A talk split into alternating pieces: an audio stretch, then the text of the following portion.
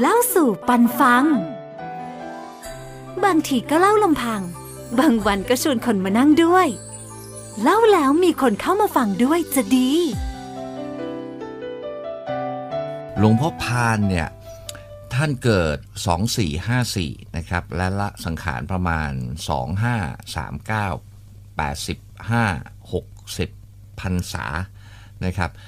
ท่านเป็นพื้นเพท่านเป็นคนเขาย้อยเพชรบุรีเนี่ยนะครับใครไปหัวหินชะอำยังไงก็ต้องผ่านเขาย้อยนะฮะถ้าไม่วิ่งเส้นไหนยังไงก็ต้องผ่านเขาย้อย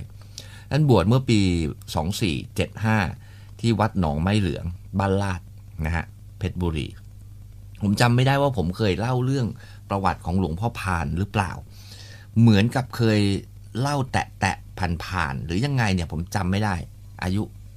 อายุเยอะนะฮะแต่ว่าสมองสติค่อนข้างน้อยพักนี้ไม่รู้เป็นไงนะฮะท่านบวชที่วัดหนองไม้เหลืองนะครับ แล้วก็ที่วัดหนองไม้เหลืองเนี่ยท่านมีจะบอกว่าเป็นบางบางข้อมูลก็บอกท่านเป็นเป็น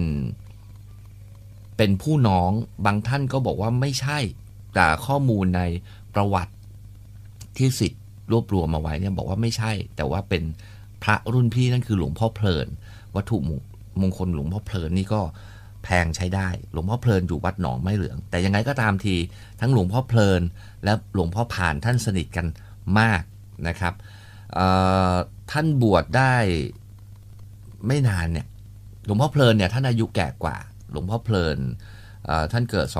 2441นะฮะแล้วก็ลาสังขารปี 2522 ท่านสนิทกันมากนะครับ แล้วก็ได้วิชาแหละนะครับ ท่านออกทุดงกับหลวงพ่อเพลินด้วยนะครับ หลวงพ่อเพลินเป็นอดีต ท่านเจ้าอาวาสวัดหนองไม้เหลืองนะครับท่านบวชที่วัดหนองไม้เหลือง เสร็จแล้วท่านก็ระยะหนึ่งอะนานเลยนะฮะ ท่านก็ ไปจำไปย้ายไปอยู่วัดเฉลิมราชวัดเฉลิมราชหรือว่าวัดโป่งกระสัง วัดเฉลิมราชอยู่บ้านโป่งกระสังอำเภอกุยบุรี ประจวบคีรีขันธ์นะครับ ไปอยู่ตั้งแต่ยังเป็นสำนักสงฆ์เล็กๆ แล้วท่านก็พัฒนาวัดมาจนเจริญรุ่งเรือง หลวงพ่อพานท่นเป็นเป็นพระเกจิอาจารย์ที่หลวงพ่อยิดวัดหนองจอก ยกย่องว่าแหมเก่งจริง แล้วก็ขลังจริงนะครับ มีข้อมูลมีประวัติ บอกเอาไว้ว่าตอนท่านมาอยู่อยู่ที่วัดโปร่งกระสังเนี่ย กุฏิท่านเล็กๆนะฮะมุงสังกะสี คือใครที่ญาติโยมที่ไปนึกไม่ถึงแล้วครับ ว่านี่จะเป็นกุฏิเจ้าอาวาสนะครับ ว่ากันว่าที่ที่ท่านสร้างวัดเนี่ยเป็นที่ของโยมพ่อโยมแม่ท่านนะครับ ที่ท่านเอามาสร้างวัด หลวงพ่อเป็นนักอ่านครับ อ่านหมดนะฮะเอ่อ ท่านเจ้าอาวาสวัดโปร่งกระสังรูปปัจจุบันเคยถามท่านว่าท่านอ่านอะไร ท่านบอกว่าท่านอ่านพระไตรปิฎกนะฮะแล้วก็ถามหลวงพ่อพานว่าเคยถามนะในอดีต ว่ามีกี่เล่ม ท่านตอบว่าร้อยเล่มนะครับ แล้วก็ถามต่ออีกว่าเมื่อไหร่จะอ่านจบหลวงพ่อพานบอกว่าจบไม่จบไม่ใช่เรื่องสำคัญ อ่านแล้วเพื่อเข้าใจแล้วนำมาปฏิบัติได้แล้วสอนคนอื่นได้ด้วยนั่นสำคัญกว่านะฮะผมก็เลยนึกถึงเออนะ เป็นคำพูดที่แบบถูกที่สุดนะบางคนก็บางคนไหว้พระสวดมนต์นับถือพระโอไปถือศีลในทุกวันพระ หรือไปเอ่อไปเขาเรียกไปอะไรอะไปปฏิบัติธรรม 7 วัน 15 วัน 20 วัน กลับมาด่าแฟนกลับมาด่าลูกอย่างนี้มันก็ไม่ใช่ละนะฮะทำความดี ธรรมะและความดีจริง ๆ แล้วไม่ว่าจะอยู่ที่วัดจะอยู่ที่ไหนเราก็ควรจะเป็นแบบนั้นนะฮะเหมือนที่หลวงพ่อพานบอกเลย เข้าใจเป็นเรื่องสำคัญ บางคนก็ฟังก็พูดพูดอย่างนั้นบอกเขาได้แต่ว่าทำตัวเองไม่ได้ก็มีเยอะแยะมากมายเหมือนกันนะครับ หลวงพ่อพานท่านบวชบวชแล้วท่านทุดงไปทั่วเลยนะคุณผู้ฟัง เหนือใต้กลางออกตกไปทั่วเพื่อศึกษาหาความรู้นะฮะคือส่วนใหญ่ พระเกจิอาจารย์ที่จะเป็นที่เคารพกราบไหว้ส่วนใหญ่ ก็ต้องผ่านผ่านอีเวนต์ในการทุดงนี่แหละนะฮะ ออกไปปฏิบัติเสาะแสวงหาความรู้สมาธิด้วยการปฏิบัติในการออกทุดงนะครับนะฮะวัตถุมงคลของหลวงพ่อมีเยอะ เอาเอาเรื่องนี้ก่อน เกริ่นไว้ว่าหลวงพ่อยิดเนี่ย ท่านนับถือเลยนะฮะมีอาจารย์ท่านหนึ่ง ที่ว่ากันว่าเป็นเป็นผู้รู้แจ้งเห็นจริงในวัตถุมงคลหลวงพ่อยิดท่านเคยบวชอาจารย์ท่านนี้เนี่ยขออนุญาตพูดถึงท่านชื่ออาจารย์ชัยยา ผมเคยไปอ่านประวัติมาแล้วก็เจอ ท่านเคยบอกเอาไว้ว่าท่านเนี่ยเเป็นสายตรงหลวงพ่อยิดอะอย่างนี้ดีกว่า ท่านอยากรู้ว่าประหลัดขิกหลวงพ่อยิดเจ๋งขนาดไหน ท่านก็เลยไปบวชเพื่อที่จะไปเรียนรู้ไปไปเจอกับตาว่าเจ๋งจริงแล้วท่านก็ไปบวช บวชกับหลวงพ่อยิดเนี่ย แล้วท่านก็อยู่รับใช้ปฏิบัติใกล้ชิดหลวงพ่อยิดหกเจ็ดปี ก็เห็นความเข้มขลังของ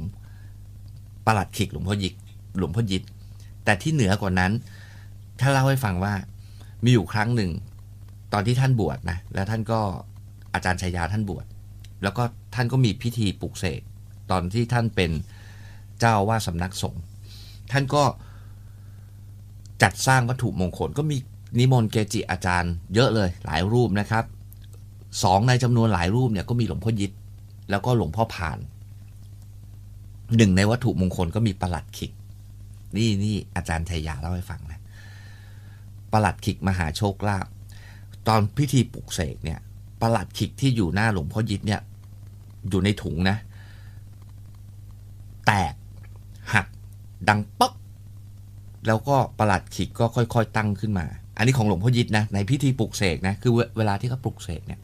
ก็จะมีกองวัตถุมงคลใช่ไหมจะเป็นกองอยู่ในพานหรืออยู่อะไรก็แล้วแต่ แล้วก็มีพระเกจิอาจารย์ก็นั่งล้อมรอบเพื่อทำสมาธิปลุกเสกวัตถุมงคลนั้นประหลัดขิกที่อยู่หน้าหลวงพ่อยิดหักป๊อกแล้วก็ค่อยๆตั้งขึ้นมา อาจารย์ชัยยาบอกว่าพอหันไปที่ทางหลวงพ่อพาน หันหน้าไปทางหลวงพ่อพานนะ ตะกุดที่อยู่หน้าหลวงพ่อพานอะ คุณผู้ฟัง ว่ากันว่าอาจารย์ชัยบอกว่าประมาณเจ็ดร้อยดอก ตั้งขึ้นมาแบบประมาณนี้เลยนะฮะพึบพับกันไปหมด ปลุกเสกเสร็จปุ๊บไม่เหลือนะฮะวัตถุมงคลที่ที่อยู่ในพิธี เรียบร้อย หมดเลยนะฮะหมดเลย ไม่ธรรมดา มีลูกศิษย์ลูกหาไปกราบไปไหว้ หลวงพ่อคูณ หลวงพ่อคูณเห็นพระที่ห้อยในคอ หลวงพ่อคูณถามว่า นั่นหลวงพ่ออะไรอะบอกว่า หลวงพ่อพานครับ ลูกศิษย์ที่ไปกราบหลวงพ่อโอ้ยจะมากราบฉันทำไมแล้วนั่นนะไปกราบรูปนั้นนะเก่งกว่าฉันตั้งเยอะหลวงพ่อคูณบอกว่าอย่างนี้นะฮะคุณผู้ฟังก็ลองคิดดูว่าว่าสุดติ่งขนาดไหน ยอดเยี่ยมขนาดไหนสำหรับวัตถุมงคลของของหลวงพ่อพาน หลวงพ่อพานเนี่ยท่านท่านสร้างวัตถุมงคลของท่านเอาไว้ตั้งแต่ตอนที่ท่านอยู่ วัดหนองไม้เหลืองนะฮะตั้งแต่อยู่ที่วัดหนองไม้เหลืองแล้วนะฮะท่านมีพระผงของท่าน ท่านไปเรียนกับหลวงพ่อทองสุขวัดตโนดหลวงด้วย หลวงพ่อทองท่านท่านตอนท่านสร้างวัตถุมงคล ตอนที่อยู่วัดหนองไม้เหลืองเนี่ย ท่านก็นิมนต์หลวงพ่อทองสุขวัดตโนดหลวงมาเสกนะหลวงพ่อยังบอกว่าอ้าวไหนๆก็เรียนมาแล้วก็มาเสกด้วยกันซะกับวัตถุมงคลก็คิดดูแล้วกันนะ ธรรมดาไหมอะไม่ธรรมดานะครับ หรือเออมีอยู่เรื่องหนึ่งนะฮะอะประวัติความเก่งกาจทีนี้เรามาดูมาฟังเรื่องของอภินิหารกันบ้าง หลวงพ่อผานเล่าสู่ปันฟัง ทีนี้เรามาดูมาฟังเรื่องของอภินิหารกันบ้าง สมัยก่อนเนี่ย ปีสองสามที่ว่ากันว่าท่านย้ายไปอยู่ตั้งแต่แรกๆนะฮะสมัยก่อนเนี่ยหลวงพ่อพานท่านอยู่วัดรูปเดียว เป็นสำนักสงฆ์เล็กๆนะมาก่อนนะวัดโป่งกระสังเนี่ยแล้วเจริญราชเนี่ยนะฮะหลวงพ่อพานก็อยู่รูปเดียวสองสามคุณผู้ฟัง ก็มันก็ยังกุยบุรีนะครับ ก็ไม่ไม่ไม่ได้แสงสีเยอะขนาดนี้แหละย้อนกลับไปนะครับ หลายพื้นที่มีเรื่องของคอมมิวนิสต์ ชุกชุมมากนะครับ ก็เลยไม่ค่อยมีพระรูปไหนกล้ามาอยู่นะแต่ว่าพื้นที่นั้นก็มีเจ้าหน้าที่ของทางการมีตชดอยู่อะไรอย่างเงี้ยปรากฏว่ามีอยู่วันหนึ่งคุณผู้ฟังตตชดเขาก็ลาดตระเวนตอนกลางคืนนะฮะก็มาถึงบริเวณบริเวณวัดโปร่งกระสังนะฮะมันก็กลางคืนน่ะนะฮะแล้วก็ไม่ได้วัดใหญ่อลังการเห็นสวยงามนะฮะ ตชดก็ลาดตะเวนคุณผู้ฟัง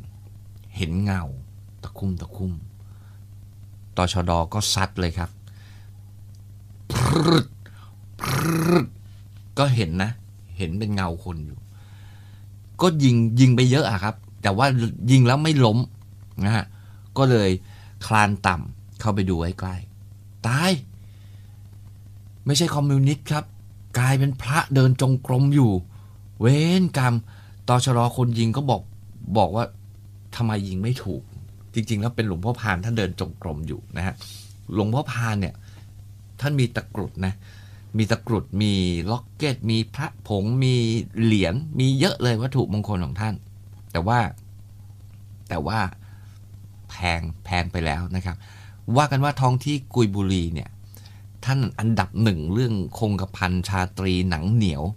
ประสบการณ์ เล่าลือกันเยอะมากนะฮะ มีประสบการณ์มากมายมหาศาลอยู่ในหนังสือที่ลูกศิษย์รวบรวมเอาไว้เป็นประวัติท่านนะครับ เป็นประวัติท่านเยอะแยะมากนะฮะ อย่างเช่น อย่างเช่น ยกตัวอย่าง ยกตัวอย่างบางเรื่องนะเเรื่องหนึ่งเกิดขึ้นเมื่อปี 49 หลวงพ่อละสังขารไปแล้วล่ะนะครับ มี ผู้หญิงคนหนึ่งน้องผู้หญิงคนก็ป่วยเป็นโรคประจำตัวปวดหัวบ่อยๆ ไม่รู้ว่าเป็นเพราะอะไร แม่ก็พาไปโรงพยาบาลนะครับ ไปหาหมอฉีดยา ปรากฏว่าพอฉีดยาแล้วเกิดอาการช็อก เกิดอาการช็อกหมอปั๊มหัวใจ ปั๊มหัวใจ ปั๊มหัวใจ ปรากฏว่าเครื่องที่ตรวจวัดคลื่นหัวใจมันนิ่งครับคุณผู้ฟัง มันนิ่ง คือหมายถึงไม่อยู่ละ ไม่ขึ้นนะครับ หมอพยาบาลก็ก็หมดหน้าที่เหลือแม่นะฮะเหลือแม่ แม่ก็โทรไปบอกสามีบอกพ่อของของน้องคนเนี้ยว่าลูกไม่อยู่แหล้วนะฮะแฟนตกใจก็แต่งตัวหยิบเหรียญหลวงพ่อพานขึ้นเหนือหัว บอกหลวงพ่อครับ ขอให้ลูกผมฟื้นชีวิตมาเถิดหลวงพ่อ ผมจะบวชความเจ็บที่ลูกเคยเป็นผมขอเป็นแทน พ่อก็เตรียมตัวจะไปวัดสองนาทีครับ ลูกฟื้นจะด้วยเหตุอะไรก็แล้วแต่ด้วยความบังเอิญ หรืออะไรก็แล้วแต่นะฮะฟื้นคุณผู้ฟังนะฮะแล้วพ่อก็บวชนะฮะผมไม่แน่ใจว่าตอนนี้ศึกหรือยังน่าจะบวชอยู่ด้วยซ้ำนะฮะหรืออีกเรื่องหนึ่งเอ่อตำรวจจับจำเลย คือเรื่องของเรื่องเนี่ย ผู้หญิงเนี่ยเขาไปมีแฟนใหม่คุณผู้ชาย ทิ้งสามีไป ไปมีคนใหม่ ทีนี้พอไปมีคนใหม่ปุ๊บก็แม่ขวางหูขวางตาคนเก่ายังอยู่ค้ำอยู่ ก็เลยรวมหัวกัน มาฆ่าแฟนเก่า วางแผนกันดิบดีเรียบร้อยครับมาถึง ยิง ปั้ง ไม่ใช่ปั้งเลยแชะดิแชะแชะยิงไม่ออกนะครับ ชายใหม่ก็เลยบอกว่า ให้หลอกสามีเก่าเนี่ย ถอดเหรียญหลวงพ่อพานออกก่อน สุดท้ายก็หลอกได้ด้วย หลอกถอดออก ทีนี้เรียบร้อยครับ ตาย สามีเก่าตาย ตำรวจจับ แล้วเขาก็สารภาพว่า เนี่ยเขาวางแผนยังไงยังไงยังไง ถ้าเกิดเหรียญยังอยู่ในคอก็คงยิงไม่ออกนะฮะ นี่คือประสบการณ์เหนียวเหนียวนะฮะ มีอีกหลายเรื่องครับ เรื่องของหลวงพ่อพานที่ท่านสามารถ ย่นระยะทางได้ เขาเชื่อกันว่าแบบนั้นนะมีเรื่องแปลกๆ เกิดขึ้น อย่างคุณลุงคนหนึ่ง ปกติเขาก็ขับรถมอเตอร์ไซค์ไปทำร่มทำไร่นะฮะบ้านแกอยู่เลยวัดโป่งสังเลยวัดหลวงพ่อพานไปหน่อย ปรากฏว่ามีอยู่วันหนึ่งก็ขี่มอเตอร์ไซค์ไปทำไร่นะฮะเห็นเจอหลวงพ่อพานเดินอยู่ข้างถนน ก็เลยถามหลวงพ่อพานว่า หลวงพ่อไปกับผมไหมครับ หลวงพ่อก็บอกว่าไม่ไป ถามอยู่สามครั้ง พอครั้งนี้ลุงถามอีก หลวงพ่อก็บอกว่าเออก่อนไปแวะที่วัดก่อนนะ คือเจอหลวงพ่อเดินริมถนนเนี่ยนะฮะพอครั้งล่าสุดที่ที่เกิดเรื่องแปลกเนี่ย ก็เจอหลวงพ่อกก็ถามอยู่เหมือนเหมือนเดิมไปกับผมเนี่ยหลวงพ่อก็ตอบไม่ตอบ แต่บอกว่าก่อนไปให้แวะวัดก่อนนะ ลุงก็บอกครับผมลุงแกก็ขับรถมอไซค์ไปเรื่อยอืดขับเลยหลวงพ่อมานะมาถึงวัดก็แวะที่วัด ก็เข้าไปในกุฏิปรากฏเจอหลวงพ่อพานนั่งรออยู่แล้ว ลุงตกใจ เฮ้ยเมื่อกี้ยังเจอหลวงพ่อ เดินอยู่ริมถนนอยู่เลย ยังถามหลวงพ่ออยู่ว่าจะติดรถไปด้วยไหมหลวงพ่อบอกไม่ไปแต่บอกว่า เดี๋ยวให้แวะวัดก่อน พอไปถึงวัดเข้ากุฏิขี่มอเตอร์ไซค์มาไงเอ้า เจอหลวงพ่ออยู่ที่กุฏิแล้วหลวงพ่อก็มอบตะกรุดให้มา มีเรื่องหลวงพ่อชอบเดินคุณผู้ฟัง มีเรื่องเล่าบอกเอาไว้ว่า ท่านท่านเคยท่านเคย โบกรถเนี่ย แล้วรถไม่ได้รับประมาณอย่างเงี้ย แล้วมันก็เลยมีปัญหาหลังจากนั้นท่านก็เลยไม่โบกรถท่านจะใช้วิธีการเดินเอา แล้วก็เป็นการเดินที่แปลกที่ส่วนใหญ่มักจะมักจะไปถึงก่อน อย่างคุณลุงท่านหนึ่ง ปี 22 ตอนนั้นประมาณปี 22ทำงานอยู่ที่ทำงานเนี่ยเลยวัดไป ทางลูกลังเมื่อก่อน 22 เป็นทาง ปีนะฮะ2522เป็นทางลูกหลัง ตกเย็นกลับจากไร่เดินผ่านหน้าวัด เห็นหลวงพ่อพานท่านยืนอยู่หน้าวัด แต่ก็ไม่ได้จอดรับเพราะว่ารถเต็มรถเต็ม เลยขับผ่านไป ขับผ่านหลวงพ่อพานไปพอมาถึงสี่แยกเจอหลวงพ่อพานยืนอยู่คนคุณลุงคนนี้ก็เป็นคนขับรถเนี่ย ก็ตกใจฮะหลวงหลวงพ่อมาได้ไง เมื่อกี้ผ่านหลวงพ่อมา ยังไม่ได้รับขึ้นรถมาเลย แล้วก็ยังไม่มีรถแซงด้วย เป็นถนนเป็นทางเดียวเป็นทางลูกลังนะฮะคิดอยู่หลายวันก็ก็ก็คิดไม่ออก แล้วลุงคนเนี้ยเขาก็ก็ถ่ายทอดประสบการณ์นะนะฮะเอ่อเรื่องเรื่องของวัตถุมงคลเขาบอกว่าคนที่ได้ของของหลวงพ่อพานไปก็มักจะไปลองนะฮะกินเหล้าแล้ว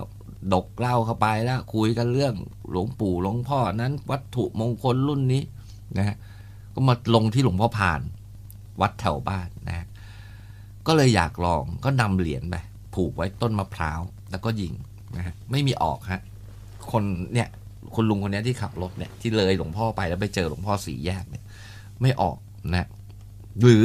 ประสบการณ์แคล้วคลาด นี่ผมเอามาจากในหนังสือนะ มีเยอะแยะเลย เด็ก ตัวเล็กๆ วิ่งได้แหละวิ่งเล่นได้แล้วล่ะนะฮะโตซะหน่อยแล้วไม่เด็กมาก โตซะหน่อยแล้วพ่อแม่ก็ฝากลุงเลี้ยงไว้นะฮะปรากฏว่า ตอนเกิดเหตุเนี่ย เด็กก็อยู่ฝั่งหนึ่ง ลุงก็อยู่ฝั่งถนนหนึ่งนะครับ ลุงก็เห็นรถปิกอัพมา ก็เลยตะโกนบอกหลานว่าระวังระวังไอ้จุกระวังรถนะเว้ยไอ้จุกก็ไม่ได้ดูหรอกครับ ด้วยความเป็นเด็กก็วิ่งข้ามมาทันทีป๊าบรถชนเปรี้ยงเขาให้ ชนจากด้านหน้านะคุณผู้ฟังรถก็ชนเปรี้ยงเขาให้ คลุกคลุกคลุกคลุกคลุกคลุกคลุกคลุกจะลากจะกลิ้งหรืออะไรก็ไม่รู้อะหลุดจากใต้ท้องรถมาด้านหลังนะฮะหลุดออกมาจากทางท้ายรถไอ้จุกลุกขึ้นมาวิ่งปัดตูดร้องไห้เสื้อขาดกลัวแม่ตีครับ แต่ว่าตามเนื้อตามตัว ไม่เป็นไรนี่ในคอมีเหรียญนะฮะในคอมีเหรียญนะหลวงพ่อพานวัดโปร่งกระสังนะฮะจำชื่อไว้นะฮะท่านบอกท่านเคยบอกว่า ลูกศิษย์เอาไปหาไปหาท่านพระเนื้อผง พระเนื้อผงเนี่ยก็จะชำรุดง่าย ถูกไหมคุณผู้ฟัง แล้วแต่ว่ามวลสารจะเป็นอะไร ก็จะชำรุดง่าย จะแตกจะหักจะยุ่ยจะยุ่ยจะย่นอะไรเงี้ยจะง่ายมาก ลูกศิษย์ท่าน เอาพระเก่า พระที่ได้จากหลวงพ่อมามันแตกไปคืนให้หลวงพ่อนะฮะพระแตกพระบินพระหักคนเราก็จะไปไหว้วัดอะไรเงี้ยลูกศิษย์ท่านก็เลยไปคืนขอองค์ใหม่ หลวงพ่อพานบอกว่าของฉัน แตกหักสี่ท่อนห้าท่อนละเอียด พุทธคุณยังเหมือนเดิม เหมือนมีคนมาถามผมบ่อยๆว่าแตกหักชำรุดจะเป็นอะไรเปล่า ไม่เป็นอะไรนะฮะ เรื่องเรื่องออประสบการณ์ของท่านหลาย ๆ อย่าง เกิดขึ้นก็บอกว่าแหมต่อเนื่องมาก หรือออมีเรื่องคนขับรถ เรื่องเหนียวเรื่องแคล้วคาดไปหลายเรื่องนะ เรื่องแปลกเรื่องหนึงคนขับรถของท่าน พาหลวงพ่อไปกิจนิมนต์ปุ๊บมาสด้าแฟมิเลียเมื่อก่อนใช่ไหมขับไป เออ ส่งมาส่งหลวงพ่อ คือปกติเนี่ยหลวงพ่อจะไม่ค่อย ไม่ค่อยพึ่งพาอาศัยรถ แต่ก็มีบ้างลูกศิษย์ขับไปส่งนะไปส่งปุ๊บรับกิจนิมนต์พพอเสร็จสับเรียบร้อยเสร็จกิจนิมนต์แล้วหลวงพ่อก็จะกลับ พี่คนขับรถก็ หากุญแจรถ เฮ้ย ไม่เจอ เดินมาที่รถ อ้าว กุญแจคาอยู่ที่คอรถ คุณผู้ฟังอย่านึกว่า เอ๊ะ แล้วจะล็อกรถยังไง คือสมัยก่อนเนี่ย มันไม่มีเซ็นทรัลล็อกแบบปัจจุบัน ลงรถมากดล็อกปุ๊บปิดประตูง้างประตูง้างที่เปิดไว้ปิดล็อกปั้งเรียบร้อย กุญแจอยู่ที่คอรถ ก็เลยรีบวิ่งมาบอกหลวงพ่อหลวงพ่อครับ เดี๋ยวขอเวลาสักแป๊บหนึ่งนะ หากุญแจจะงัดรถก่อน หลวงพ่อบอกไม่ต้องอะนี่ลองเอากุญแจนี้ไปดู ลองไปไขดูว่าจะไขได้หรือเปล่า หลวงพ่อควักกุญแจให้ มันไม่ใช่กุญแจรถแต่คุณผู้ฟังมันเป็นเหมือนกุญแจบ้านกุญแจทองเหลืองธรรมดาเนี่ยคือมันยังไงมันก็ไขไม่ได้ ไขไม่ได้ มันไม่ใช่แบนๆลูกศิษย์ท่านก็รับไว้อะก็ลองไข เสียบปรืดบิดปรึก ประตูเปิด เปิดล็อกได้ เออ เอาสิเป็นเรื่องน่าแปลกไหมอะ ส่งกุญแจคืนให้หลวงพ่อหลวงพ่อได้แต่ ยิ้มยิ้มนะยิ้มยิ้มมีอยู่อีกเรื่องหนึ่งเรื่องย่นระยะทาง มีพระรูปหนึ่งที่วัดนั่นแหละนะฮะแกป่วยคือสติเสีย หลวงพ่อเคยทักว่าเนี่ยพระรูปนี้ถ้าจะบ้าแล้วอยู่อีกไม่นานเนี่ย พระรูปนี้ก็วิกลจริตจริง ๆ คุณผู้ฟัง คนเล่าเนี่ยก็คือเป็นเป็นเป็นหลวงพี่ที่บวชอยู่ที่วัดครับ เล่าเรื่องของตัวเองให้ฟังอยู่ในอยู่ในสมุดรวมประวัติของหลวงพ่อ ปรากฏว่าวิแกเสียสติจริง ๆ คุมสติไม่อยู่อะไรอย่างเงี้ยจนสุดท้ายก็มามามามาปรึกษาหลวงพ่อพาน หลวงพ่อพานท่านก็เมตตาช่วย บอกว่า เดี๋ยวจะช่วยไปเอายาที่ เอาสมุนไพรเอายาที่วัดตโนดหลวง วัดตโนดหลวงนี่อยู่เพชรบุรีนะคุณผู้ฟังถ้าผมจำไม่ผิดอยู่เส้นด้านในเรียบเรียบเรียบชายทะเลอะของเพชรบุรีอะกุยบุรีอยู่นู่นประจวบห่างกันนะคุณผู้ฟังห่างกันผมว่าน่าจะมีสักเจ็ดแปดสิบโลอะประมาณนะแปดสิบโลน่าจะได้ สมัยก่อนนะ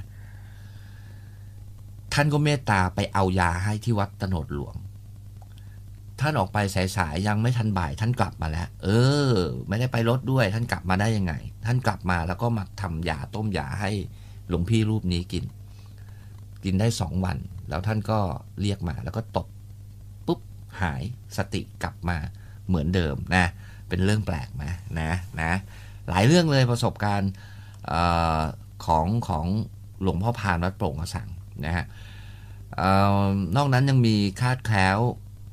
เยอะมาก คือคนที่ถ่ายทอดเรื่องเล่าเนี่ย ส่วนใหญ่มีตัวตนทั้งนั้นเป็นลูกศิษย์ลูกหา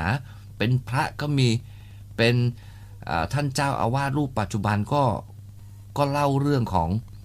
ของหลวงพ่อพานกับประสบการณ์วัตถุมงคลของท่านเนี่ย เยอะมาก เยอะมากคาดแคล้วปลอดภัยเหนียว อะไรต่างๆนานาเยอะมากเยอะมากวัยรุ่นอย่างเงี้ยนะครับ มีเรื่องมีปัญหาตีรันฟันแทงตามภาษาวัยรุ่นเนี่ยคาดแคล้วคาดแคล้วนึกนึกออกเรื่องหนึ่ง เด็กวัยรุ่น มีวัตถุมงคลหลวงพ่อผ่าน ก็ปรากฏว่าไปเที่ยวงานวัดงานในหมู่บ้านอะหมู่บ้านนี้จัดงานวัยรุ่นไปเที่ยวแล้วก็ส่วนใหญ่ก็ไม่ค่อยถูกกันน่ะ ก็ไม่รู้จะเป็นยังไงวัยรุ่นเป็นทุกยุคทุกสมัยทุกพื้นที่ ปรากฏว่างานที่แล้ววัยรุ่นกลุ่มนี้ไป ต้อนรับผู้มาเยือนก็ตีเขาพอถึงงานบ้านเขาก็ยังจะไปเที่ยว แล้วก็ตีกัน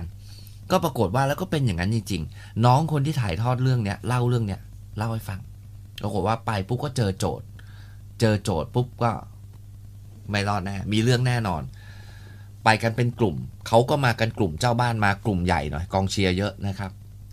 ลากลากมีดมาด้วย มีดมีดฟันสับปะรดอะคุณผู้ฟัง ยาว ฟุตกว่า ฟุตครึ่ง ลากมาไม่ต้องถามนะครับนะฮะเซิร์งได้เลยไม่มีไหว้ครูเงื้อดาบฟันก็ให้ปัก ตัวคนเล่าอะไม่โดนฟัน เกลอเพื่อนซีกัน รับแทนเอามือรับ พอเอามือรับแทนปุ๊บ ไอ้เจ้านั่นก็ฟันอีกทีหนึ่งปักโดนสีข้าง โดนสีข้าง ฟันสองที อ้าว และไอคนที่อยู่ในงานมันไม่ช่วยไม่อะไรเหรอเขาก็แตกตื่นกรีดการ์ดก็วิ่งไปคนละทิศละทาง ไอคนที่ฟันก็วิ่งสิ มันฟันเสร็จแล้วมันก็วิ่ง ปรากฏว่าเพื่อนส่งโรงพยาบาล เย็บยี่สิบกว่าเข็ม แต่ไอเจ้าตัวคนที่โดนฟันสีข้างเนี่ย ไอ้น้องคนที่เล่าเนี่ยคุณฟัง เป็นรอยช้ำรอยเป็นปื้น ผมยังเห็นรูปถ่ายเลย บินเหรียญหลวงพ่อพานห้อยคอเหมือนกัน เหนียวนะฮะ ไม่เข้า นี่เบาคร่าวๆครบครบถ้วนเลย แต่ ตอนนี้ลองไปหาดูคุณฟังเหรียญรุ่นแรกท่านเนี่ยปีหนึ่งเก้าคือท่านมีวัตถุมงคลที่เป็นพระเนื้อผงเนี่ย อยู่หลายรุ่นเหมือนกันสองสามรุ่นสี่รุ่นอะไรเงี้ยที่ออกวัดโป่งกระสักอ่าที่ออกออกวัดหนองไม้เหลือง แล้วพอท่านมาเป็นดูแลวัดโป่งกระสังเนี่ย ท่านมีเหรียญรุ่นแรกออกปีหนึ่งเก้า ออกปีหนึ่งเก้าท่านมาอยู่ตั้งแต่ปีหนึ่งสามท่านออกวัตถุมงคลที่วัดโป่งกระสังปีหนึ่งเก้าเหรียญหลายหมื่นแล้วตอนนี้นะฮะรวมไปถึงวัตถุมงคลที่ทันท่านปลุกเสกถึงปีสามแปดสามเก้านี่ก็ก็ใช้ย่อยนะฮะแต่ว่าบนหิ้งบนบ้าน คือผมรู้สึกว่าผมเคยอยู่แถวแถวนั้น ผมน่าจะมี แต่ผมนึกไม่ออกก็อยู่ตรงไหน ผมคิดว่าผมมี เออแต่ไม่ได้ไม่ต้องมาหาเช่าที่ผมนะ ผมเล่าไปหลาย ๆ หลวงพ่อแล้วก็นาถามเช่าไม่ไม่ค่อยมีอะฮะ ครั้งที่แล้วเล่าหุ่นพยนต์ก็อยากเช่าเป็นสิบตัวเลยว่า ผมไม่มีอะไม่รู้จะหาให้ได้ที่ไหน กดพิมพ์เองก็ไม่เป็นนะฮะ ไม่มี อะ วันนี้เปิดกรุตำนานเก่าเล่าเรื่องหลวงพ่อพานวัดโป่งกระสัง ขอแนะนำรุ่นไหนก็ได้ฮะ ติดตัวไว้ คาดแคล้วปลอดภัยหรือว่าจะไปลื้อดูบนหิ้งแล้วกันนะฮะ หลวงพ่อพานพออานอพานธรรมดาเลยวัดโปร่งกระสัง หรืออาจจะเขียนว่าเจริญราชก็แล้วแต่อย่าปล่อยให้หลุดมือนะฮะ ใครที่